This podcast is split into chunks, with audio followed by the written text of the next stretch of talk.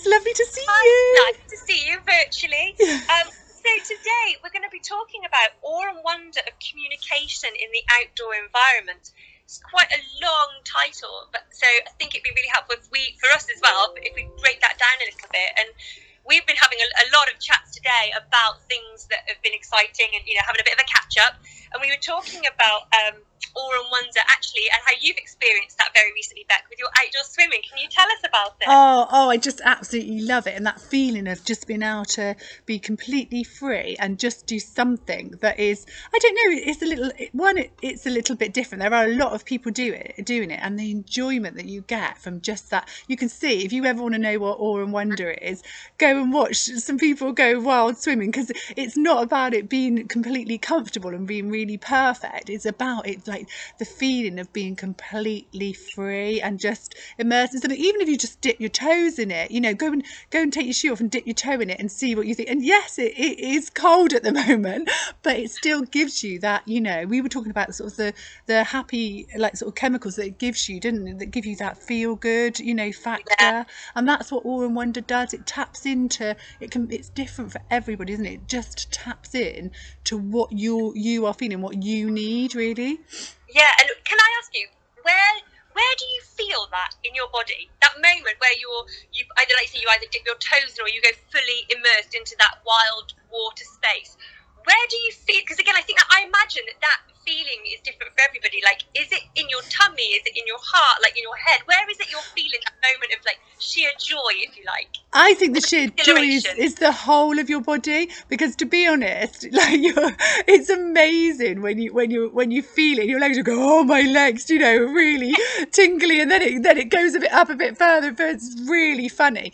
But I would say for me, it is the clarity of everything. So the whole a whole of you but probably the clarity in in your head when you can think straight and you're so you just get this massive like sort of like burst of oh this is amazing. And you're you are totally totally living in that moment. And living in that moment then lasts for quite a while because you've had that burst of like dopamine and, and you know Yes. that's like that lives but it, it gives you total clarity. So that's what so, do you think do you think that's what these all and wonder moments are? Yeah, Are being so alive in a in a sort of in very real time. So being really in the moment. Yes, totally, totally. I, I think you've you've you've sort of hit that on the on the head there. It is totally about being immersed in that moment. And when you're doing something like wild swimming, you couldn't you couldn't be more immersed, could you? You just No. you are in that. You cannot think of anything else, and you're so engaged in what you're doing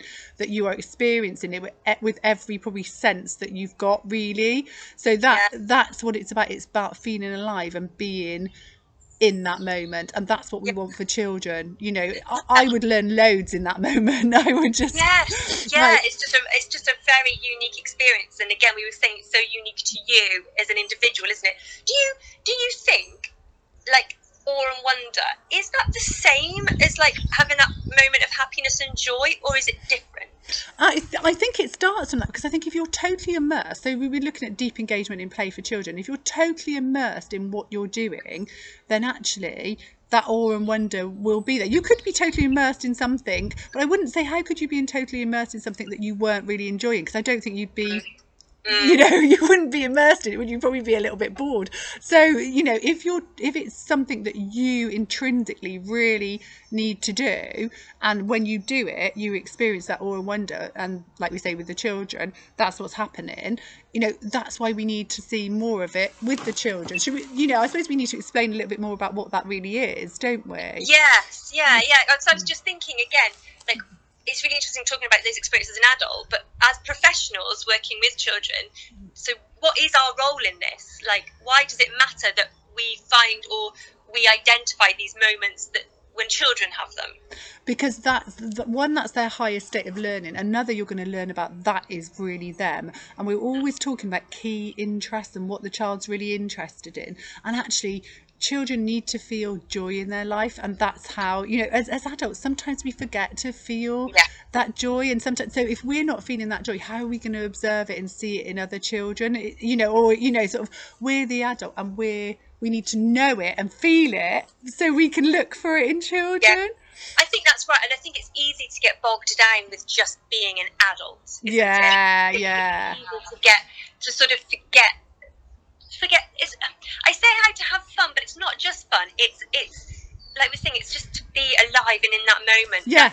Sometimes we get on the treadmill of life, so we we do forget. But it's it is finding that with children, and I think you know again, like you were saying, actually, it's understanding that child as an individual because we were having a conversation earlier, and, and we both agreed, didn't we, that you can't teach an awe and wonder moment. You just can't teach an awe and wonder moment. You've got to feel it and you've got to be able to observe it in the child to understand. You can be part of it and you can be connected with it and you can provocate. That's fantastic. You can think, oh, where, where are we going to go next to this? But you've just got to really be immersed in that in that moment. So if those children, for instance, let's take one that everybody will have seen, a child um, splashing in a, in a puddle, you know, and and sort of that puddle's getting deeper and they're walking through it, and it's like so we at that point we can go, don't walk through it. Your well is going to fill with water, or we can go. We can we could explain and we could say when you walk through that or if you walk through that your wellies will get filled with water now for us as an adult we would be thinking how near the car are we how much further further have they got to walk we re- they're just feeling this pure pure joy of running through that water and the splashes how it splashes uh, we've I turned it back to water again haven't I Bex That's because it's you. That's where you get all those moments. That's from. really, but when they when they're in the mud and they're in the puddles and they're in that water and, and it's sploshing over the top of their wellies and it's going in that coldness going in and the different feel that is an amazing teaching moment. And also what comes after that in the fact that yes we've got wet feet or I might need to carry or do you know what? With my kids I'd like have a spare pair of trainers in the back or something like that because it's very it was never that we would do a walk and they wouldn't get wet feet so I've got socks and whatever. But what we don't want to do is pull back on that moment of joy and just be like well you well, you can't go in that puddle because actually you know then then those shoes will be completely ruined that's a really valid point but actually let's just take some old shoes that don't matter so we can Yeah, because actually, what you're saying is that by enabling that child to have that moment, we're allowing them to, to release these happy hormones that will make them feel so good, and and we don't want to stop that. We don't. We want No. children to find that in a very natural way. Interestingly, when you were just describing that, I was thinking. What, why what is it then about the outside? And I was thinking, when you were describing just that muddy puddle, I'm thinking, what a multi-sensory experience. And I think that's what the outside brings so easily is that you were talking about how it felt and i was thinking but also how it sounds. I love the sound of mud squelching. Yeah. And i'm also and, and you know like you talked about temperature. You, you've got all those multi-sensory experiences from something that you haven't created that nature has created itself. And, and we were talking about that. You were mentioning that that's a really good way to put it and, and those about those communication connections as well because the mm. language that would come for that would be amazing wouldn't it? But you know and that's what you were talking about actually we don't really plan for awe and wonder. So you know you don't go okay today we're going to have awe and wonder moments. What you what you do is you if you're inside if you're outside you know today we're talking about outside but if you're outside like you said and a you know a leaf falls off a tree you don't plan for that because you don't know what's going to happen you know? No, or, and the rain it starts to rain. You know you might have had an idea oh it looks a bit cloudy but how it when you think about that moment for some children that could be their awe and wonder moment could be the experience of that rain and being out in a you know, my daughter, if it's really heavy rain, her favourite thing is to go, can we go for a walk with our umbrellas in the rain? And again, it's that feeling of the, the sound and that feeling of I'm out in it, but I'm not getting that wet because I'm protected. You know, there's so many experiences that she loves about that. Yeah. And that again, that is, and it's free because it's nature, but it is, it's that, it's that unpredictability, I suppose, that the outside environment brings that gives us the opportunity to go, to be in the moment, I suppose. Yeah, because I- we haven't had to do the thinking. I think I think you're right, and I think if you you know you're enabling that awe and wonder moment because listen to those sounds of that rain mm. on that umbrella, and Yeah. you know how yeah, and, and you know yeah, there there is no such thing as bad weather. It's how it is again, and I know it's a cliche, but it's how we dress, how we mm. see it. You know, it, it's mm. not a miserable day. It's a miserable day if you look out and go, it's a miserable day.